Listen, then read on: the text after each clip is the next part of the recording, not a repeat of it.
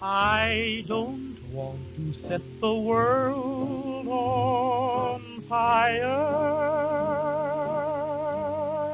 I just want to start a flame in your heart. 原子弹历史，作者理查德·罗兹，翻译江向东、廖香玉。And that one is you. No other will do. 后来，当波尔于六月中旬再次特地找卢瑟福时，卢瑟福对意外惊奇做好了思想准备。波尔在会面后的六月十九日给哈拉尔的信中，告诉哈拉尔他意识到了什么。我也许的确做出了有关原子结构的一点点发现，你一定不要告诉任何人任何有关的情况，否则我肯定不会这么快写信告诉你。如果我是正确的，它所指示的不会是一种可能性质，而也许是小部分的真实性质。你能理解？也许我会是错误的，因为它还没有完全被解决。呃，但我不这样认为。我也不相信卢瑟福会认为他完全是狂妄的。他正是那种绝不会说他确信某种还没有彻底完成的事情的人。你能够想象得出我是多么渴望尽快完成我的工作。博尔第一个瞥见了是围绕着卢瑟福的原子核做理论上不稳定的轨道运动的电子稳定的方法。卢瑟福送他回房间完成这项研究，时间所剩不多。他计划八月一日在哥本哈根和玛格丽特·诺兰完婚。他于七月十七日写信给哈拉尔说：“他进展很顺利，我相信我发现了一点点东西，但完成它花费的时间实在要比我当初愚蠢的相信的时间要长。我希望在离开之前能准备一点论文内容给卢瑟福看，因此我忙，如此的忙。但是曼彻斯特难以置信的高温对我的勤奋的确没有帮助。我多么想和你谈谈。”紧接而来的星期三，也就是七月二十二日，他去找了卢瑟福，得到了进一步的鼓励。在回家的路上，计划着和哈拉尔见面。波尔结婚了，婚礼很平静。波尔与一个强健、聪慧而又漂亮的女性白头偕老。他在哥本哈根大学教了整整一个秋季学期的课。他努力发展的新原子模型继续耗费着他的精力。十一月四日，他写信给卢瑟福。希望能在数周内完成论文。几个星期过去了，什么也没有完成。他决定放弃大学教学工作，和玛格丽特一起回乡下去。老办法又发挥了作用。他弄出了一篇关于所有这些事情的很长的论文。接着，他产生了一个新的重要想法，终止了原来的长论文，开始重新将论文写成三个部分：论原子和分子的结构。如此骄傲又大胆的标题。第一部分于1913年3月6日邮寄给卢瑟福，第二部分和第三部分在年底以前完成并发表，将会改变20世纪物理学的进程。波尔因为在这方面的工作而获得了1922年诺贝尔物理学奖。早在波尔写博士论文时，他就断定他所考察的某些现象不能用牛顿物理学的力学定律来解释。必须假定存在某些力，其性质完全不同于通常力学中的那种。他当时写道：“他知道去哪里寻找这些不同的力。他注意到了马克思·普朗克和阿尔伯特·爱因斯坦的工作。普朗克是德国理论家，利奥齐拉将于1921年在柏林大学遇到他。他生于1858年，1889年以来，他一直在柏林教书。1900年，他提出了一个革命性的想法。”用以解释机械物理学中一个久攻不下的问题，这就是所谓的紫外灾变。按照经典理论，在一个像窑炉的热空腔内部，应该存在无限多种的光、能量和辐射。这是因为经典理论按照它的过程连续性预言，在热空腔壁上振动以产生光的粒子，其振动的频率范围是无限的。显然，实际情况并非如此。但是是什么使空腔内的能量无限流入到原子外去？一八九七年，普朗克开始努力找出它，并且经历了三年的艰苦工作。成功伴随着最后一分钟的顿悟终于来临。普朗克在一九零零年十月十九日，柏林物理学会的一次会议上宣布了自己的研究成果。朋友们就在那个夜晚用实验导出值来检查普朗克的新公式。第二天早上，他们报告说，这些实验导出值与新理论精确一致。后来的测量也是这样。普朗克在一九四七年他漫长生命的最后日子里，也不无自豪地写道：“一遍又一遍地验证我的辐射公式，所用的测量方法越精，就发现公式越准。”普朗克通过提出振动粒子只能以几个特定的能量辐射，解决了辐射问题。这种被允许的能量由一个新的数值决定，一个普氏常数。他说：“我称之为 h，因为它具有作用量的量纲，能量乘以时间。我给它起了一个名字——基本作用量子。量子是拉丁词 quantus 的中性形式，quantus 意思是多大。只有那些受限制的和有限的能量才能出现，它们都是 h_v 的整倍数。h_v 是频率 v。”乘以普朗克的 h，普朗克算出 h 是一个非常小的数，接近于现在的值，六点六三乘以十的负二十七次方焦秒。普氏常数 h 不久得到现在这个名称——普朗克常数。普朗克一个彻底的保守派，对于继续追求他的辐射公式的根本结果，并未做任何尝试，但有人做到了——爱因斯坦。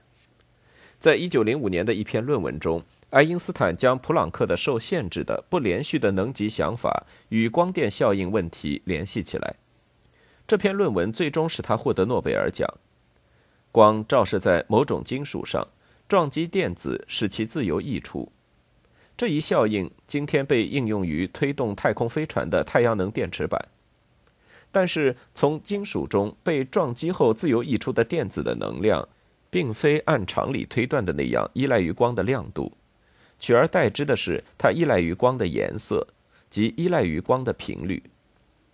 爱因斯坦在这一古怪事实中看到了一个量子化条件，他提出了一个被视为异端的可能性：多年来被谨慎的科学实验证实的以波的形式传播的光，实际上是以小的单个波包粒子，他称之为能量子的形式传播的。他写道：“这种光子具有不同的能量 hV，当它们撞击到金属表面时，它们就将这种能量转移给电子。因此，一束较明亮的光能释放更多的电子，但并不能释放更高能量的电子。释放出的电子能量依赖于 hV，因而依赖于光的频率。”爱因斯坦将普朗克的量子从一个方便的计算工具导向一个可能的物理实在。从而推进了普朗克的量子思想。由于这些理解上的进步，波尔能够正视卢瑟福原子模型的力学不稳定问题。就在准备向卢瑟福提交那篇小论文的七月，他已经有了他的中心思想，这就是：既然经典力学预言像卢瑟福这样的原子具有一个小而重的中心核，被沿轨道运行的电子环绕是不稳定的。但事实上，原子却是最稳定的系统之一。那么，经典力学就不适合描述这样的系统，并将不得不让位于量子方法。普朗克引进量子原理，挽救了热力学定律；爱因斯坦将量子思想推广到光；波尔现在建议将量子原理引进原子本身。回到丹麦，整个秋天和初冬。波尔继续探求他的思想的结果。卢瑟福的原子遇到的困难是，它的设计中没有任何一点能保证它是稳定的。如果它是一个具有多个电子的原子，它就会飞散；即使是只有一个电子的氢原子，经典理论预言，当绕原子核在它轨道上运行的电子改变方向时，它将会辐射光，因而系统会损失能量。电子会沿螺旋线落到河里，于是原子塌缩。卢瑟福的原子从牛顿力学的观点看，像一个缩微的太阳系，应该是大的不可想象或小的不可想象。波尔因此提出，在原子内一定存在着他所谓的定态，电子能够占据的轨道没有不稳定性，没有光辐射，没有螺旋形收缩和坍塌。他研究了大量这种模型，并发现它们与各种各样的实验值符合得很好。于是他至少有了一个似乎正确的模型，用它来具体的解释一些化学现象。但它具有明显的任意性。与像汤姆森的葡萄干布丁这样的其他有用模型相比，它并非更为明显的是原子的一个真实图景。随后，帮助来自于一个不太可能的方面。伦敦国王学院数学教授尼克尔森发表了一系列论文。波尔曾经遇到他，并且认为他是一个傻瓜。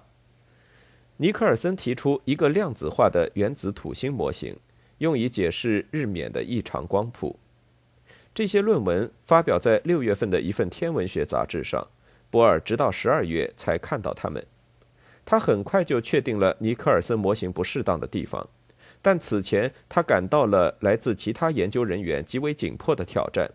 他注意到尼克尔森陷进了光谱线的丛林中。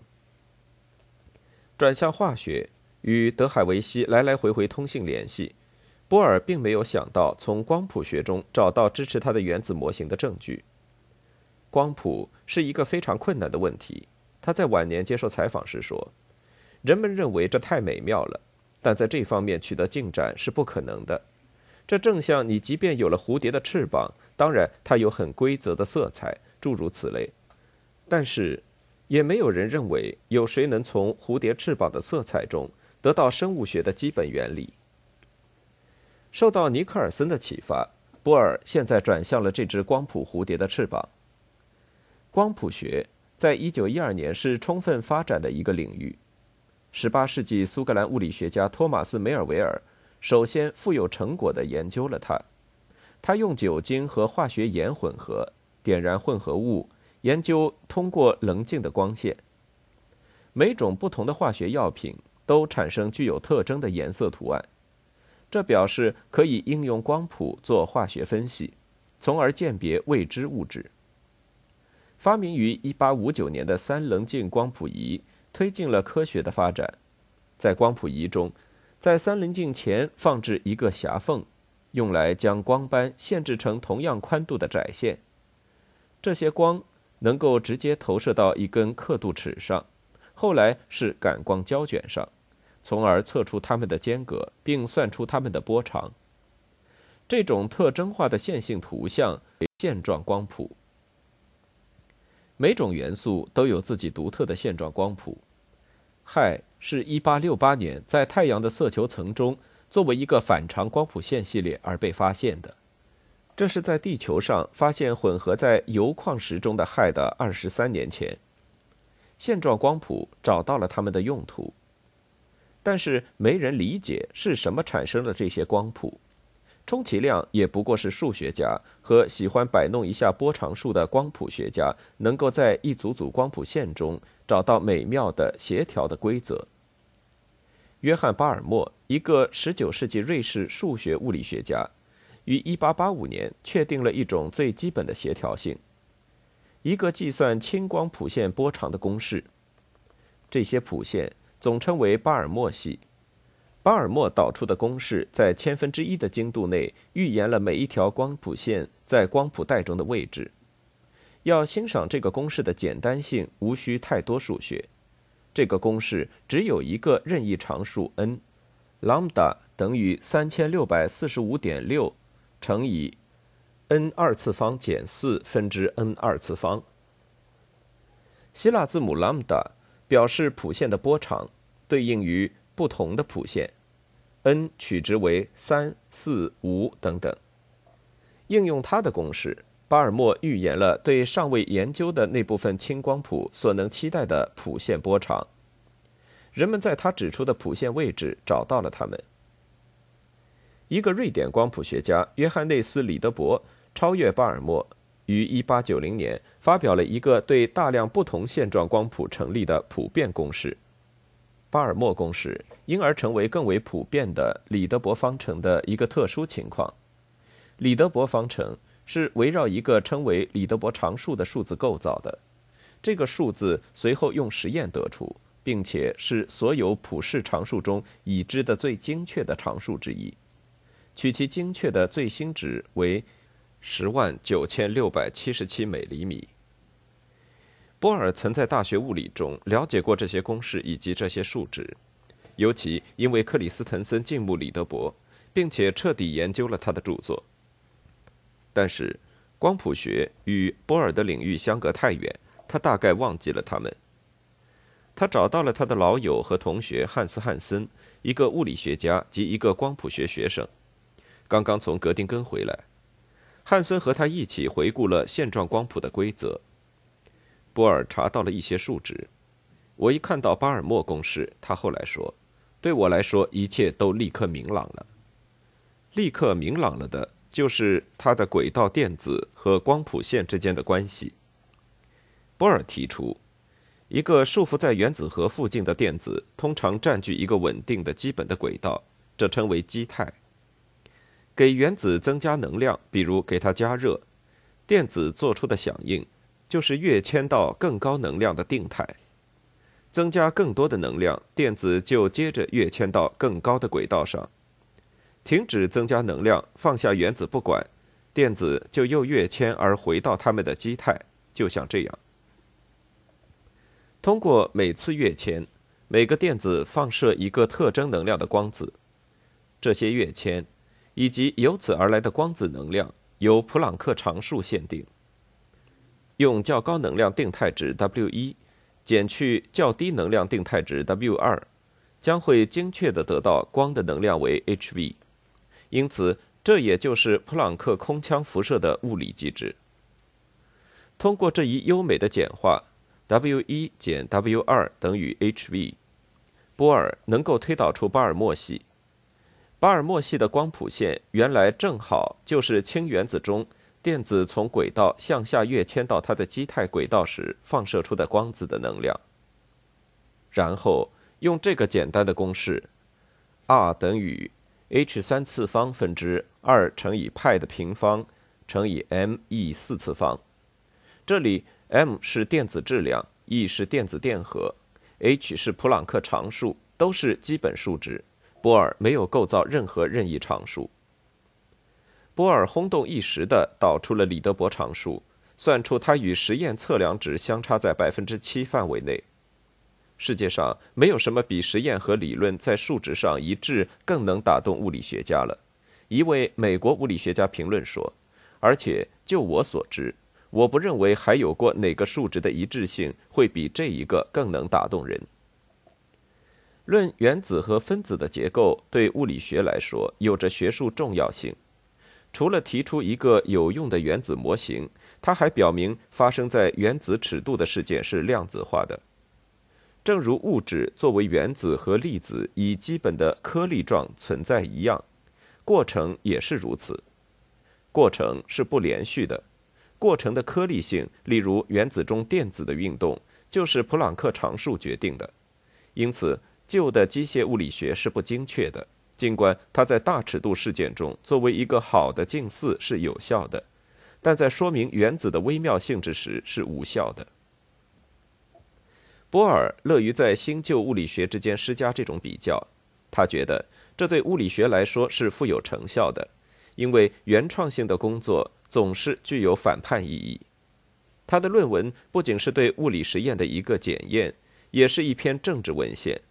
在某种意义上，他提出物理学中开始一场改革运动，限制一些断言，并取消认识论的谬误。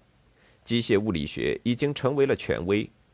他在超出自身的能力范围宣称普遍适用，宣称宇宙及宇宙中的所有事物都严格的由机械论的因果关系支配，是海克尔学说将他带到一个寒冷的尽头。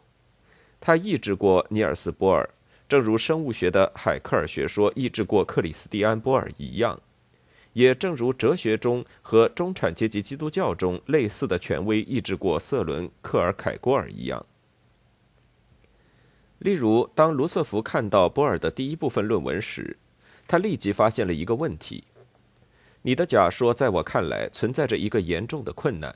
他于三月二十日写信给波尔，我想你无疑也完全清楚，即一个电子在从一个定态跃迁到其他定态的过程中，它怎样决定将以哪个频率振动。我认为你不得不假定电子预先知道它将停在哪里。一九一七年，爱因斯坦指出，卢瑟福问题的物理学回答是统计性的，任何频率都可能出现。而恰好出现的那个是有最好机会的，但是波尔在稍后的学术报告中以更为哲学化，并且甚至是拟人化的方式回答了这一问题。每个原子状态的变化应该被认为是单个过程，无法给出更详细的描述。在此过程中，原子从一个所谓的定态跃迁到另一个定态。到目前为止，我们在这里排除一种因果描述。处于定态的原子一般甚至可以被说成拥有在各种可能的跃迁之间做自由选择的权利。这里的关键词，正如霍夫丁可能说过的，是单个的和自由选择。波尔的意思是在单个原子中，态的变化是不可预见的。这一关键词给物理局限性涂上了个人情绪色彩。事实上，一九一三年的论文在情绪上对波尔来说是非常重要的。它是一个科学如何起作用的著名实例，也是个人鉴别力对科学发现的意义的一个著名实例。波尔情感上的专注使他对理解先前未被注意的自然界的法则变得敏感。他早期心理学的相关知识和他对原子变化过程的解释之间的平行性是不可思议的，不可思议到这样的程度。要不是这篇论文的伟大的预见能力，则他的假设仿佛完全是武断的。例如，意志是不是自由的，就是波尔严肃对待的一个问题。认出在原子自身内部有一种选择的自由度，对他小心构建的信念结构是一个胜利。波尔称为定态、分立、清晰的电子轨道，唤起了对克尔凯郭尔的各阶段的回忆。他们也唤起了波尔借用分立清晰的里曼面重新定义自由意志问题的尝试，而且，因为克尔凯郭尔的各阶段是有间隔的，只有通过信仰的跳跃来穿越，所以波尔的电子也这样从轨道到轨道不连续的跳跃。波尔强调，作为他论文中两个主要假设之一，电子在轨道间的行踪是无法计算的，甚至无法想象。在这之前和之后是完全不连续的，在这个意义上，电子的每一个定态都是完备的和唯一的，并且总体上是稳定的。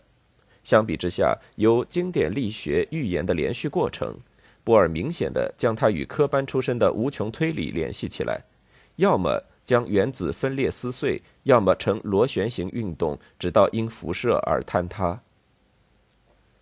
波尔也许部分的通过唤起童年时思维严谨的天赋，为越过他青年时代的情感危机找到了道路。他很好的坚持将物理学植根于事实，而拒绝进行脱离物理证据的论证。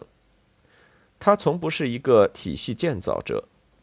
波尔以特有的方式避开“原理”这样一个词。罗森菲尔德说：“他宁愿说观点，或者较好一些，仍说论点，即理由的陈列。”同样，他很少提到自然的定律，而宁愿引用现象的法则。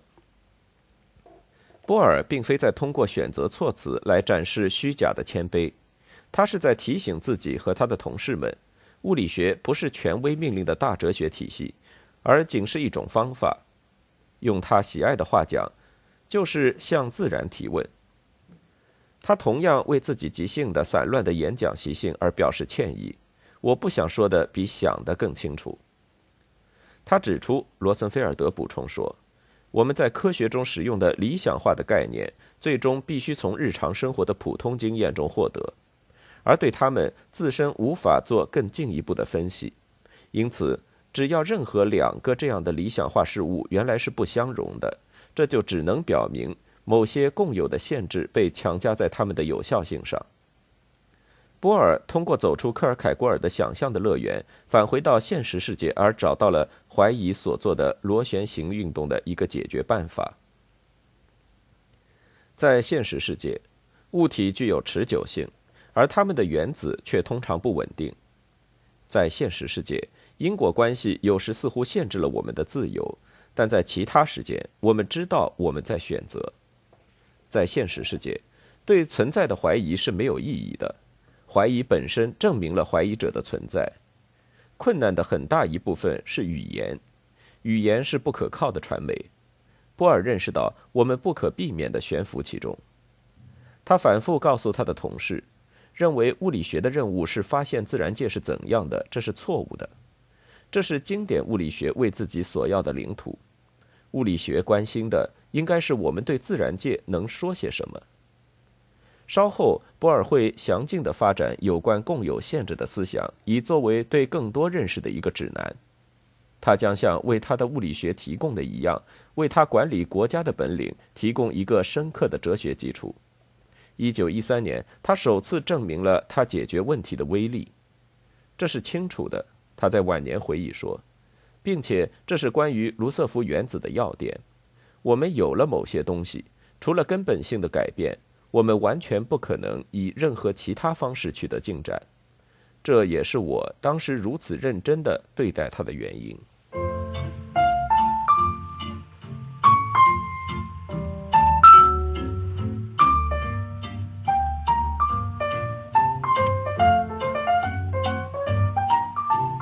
Into each life some rain must fall. But too much is falling in mine. Into each heart some tears must fall, but someday the sun will shine.